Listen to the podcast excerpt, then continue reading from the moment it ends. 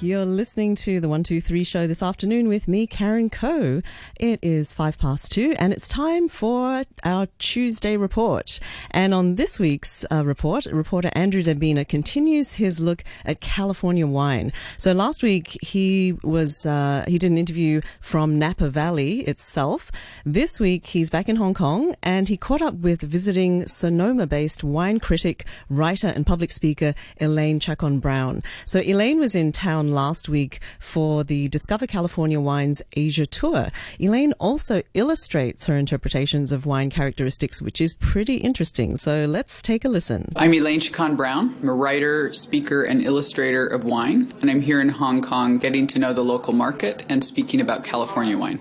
So I'm the American specialist for JancisRobinson.com. I contributed to the multi-award winning fourth edition of the Oxford Companion of Wine mm. and also consulted and contributed to the just released eighth edition of the World Atlas of Wine. In the United States, I'm a regular contributor to Wine and Spirits magazine as well. And I also actually got started in wine first by doing illustration work. I started illustrating my tasting notes rather than simply writing them. And at the time, that had never been done before. And so it sort of opened the door for me to then go on to write and speak about wine as well. Okay, could you just explain that a bit more, please? Illustrating your wine notes. Yes, so I have loved wine for a long time. And at one point, friends said to me, You know, I wish you were always with me when we had wine because it mm. makes more sense when you're here. And I thought there's got to be a way to communicate wine that's just straightforward and easy to get. And I kept thinking about this, thinking mm. about this. And at some point, I finally came up with the idea of kind of hand drawing the way a wine tastes to me rather than writing out notes of cherry and cedar or chocolate. Da, da, da, da. Thought, well, those are all uh, things that can be represented visually. So I just started working on it and came up with a way to kind of draw the flavor and aroma characters with reference to the wine rather than just writing it out. So, do you use a certain code for icons that represent certain elements instead of using the, the, the, words to give a descriptor. Is that the way you do it? Or could something with certain, say, fruity notes be illustrated in a different way at different times? There are other people that illustrate wine now as well, and a lot of people have come up with their own codes, but I try to actually just make it as visually straightforward as possible. So if a wine is relatively floral, I try and draw more flowers and of the type that it smells like to me. Mm. You know, if there are certain types of fruit, so more red cherry, I try and draw red cherries, you know. So I want the visual tasting note to immediately hit you with a sense of the wine rather than you having to learn how to read the visual note. Is it always like a still life? Could it be a landscape? I actually have drawn that before. It's trickier, but weirdly, there are wines that taste like a mountain. Mm. you know, they're okay. rocky, they're rugged, they're you know have that different shape to them. So it's sort of fun to play with. How can we represent this? Could it be a person, a mysterious-looking figure? I haven't drawn notes that are showing people. But weirdly, when I taste wine, I often actually get an impression of a person. There's a way in which I think the ways we describe the character of a wine yeah. often closely resemble the character of a person. Right. And so the two sort of overlap in my head a bit. So, Elaine, when people think about California wine, usually the first type of variety of grape that comes to mind is Cabernet Sauvignon. Uh, Chardonnay is another popular one. But recently, I was in Napa Valley a couple of weeks ago, and I was drinking wine from grapes that were different varieties that people in Hong Kong might not really know about. I had a great Grenache, a Rhone Valley variety that was grown in Sonoma, where you come from, and there was Albarino. There were other smaller types of grape varieties that people really don't see in Hong Kong. The interest in Grenache is growing. Mm. It's not one of the top planted varieties, mm. but there's definitely an avid group of Rhone variety lovers, and they focus on Grenache and Syrah, as well as Mourvedre and, and the Rhone whites as well. okay, all of the Rhones. Yes, yeah, so so Grenache Blanc actually is doing very well in oh, California, right. but again, smaller numbers. California does very well with white wines. I know interest in white wines is newer in this region and growing, but we just did a Chardonnay seminar this morning. There's really an incredible, beautiful range of Chardonnay. Sometimes people assume Chardonnay is only the richer, riper style, mm.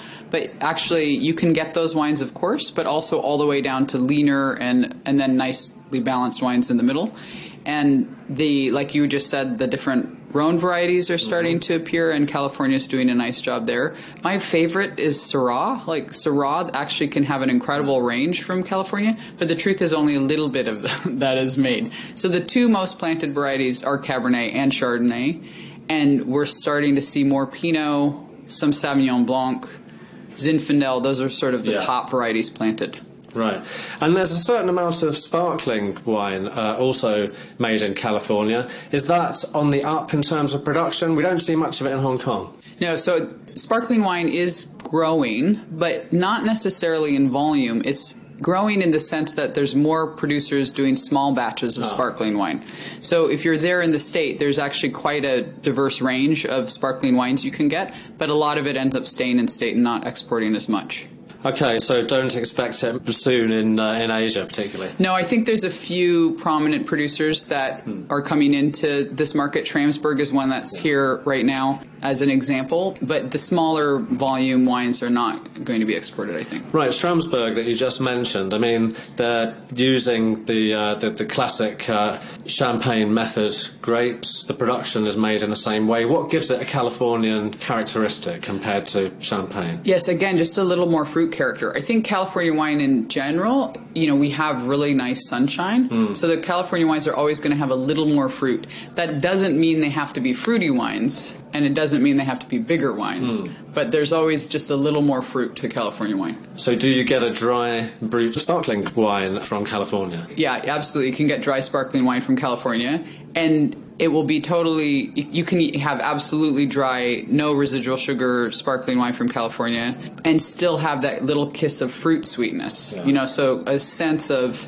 pleasing sweetness without it being sugar related. So, with with this diversity of grapes and uh, different methods that are going on, no doubt California has its own methods that it's adopted. Are they are they very different to uh, to ways that would be used in the old world of winemaking? I think there's a lot of overlap. One of the great things about the world of wine right now is people are really traveling a lot, exploring a lot. People are doing two harvests a year, even. Huh. You know, crossing the equator huh. to do one one half of the year, another yeah. another half of the year. So a lot of ideas are being shared all over the world with with winemaking. And I think you can travel the world and see that kind of massive change everywhere. And so I don't think California is doing winemaking techniques that are native only to California. But there's a lot of exploration happening in California at the same time because people are really learning from each other there in state and also learning from people visiting the state. Right. With this diversity, if you have to pick one varietal or region of a certain type of grape out of a hat, I'm sure you're asked this all the time, what's your favourite?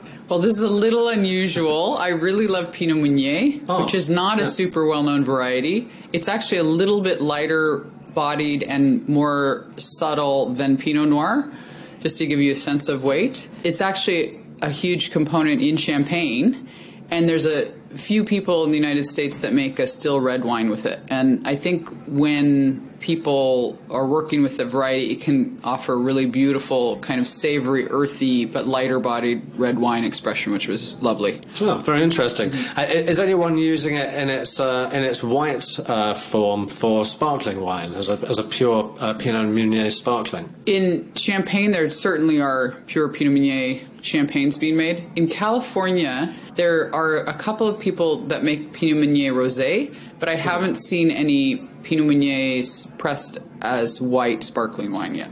Okay. Yeah. And still red is your yeah. favorite? Well, so I should say people are mixing it into sparkling wine in California, but I haven't seen any 100% Pinot Meunier sparkling wine in California. So, but yeah, I just really, again, it's a little unusual, mm. but that, that combination of sort of earthy um, character with a lighter bodied expression is just really lovely to me. Is it a really small batch that we're unlikely to see here yeah, in Hong Kong? Unfortunately, yeah, I'm sorry. I picked the hardest to find thing in the world, you know, to okay. say, I love it. Yeah. Okay, and where is that produced in California? In California, there's actually the oldest planting in California is Sonoma Mountain, so in Sonoma County. And there's a little bit up in Anderson Valley, a little bit in Carneros on both the Napa and Sonoma side.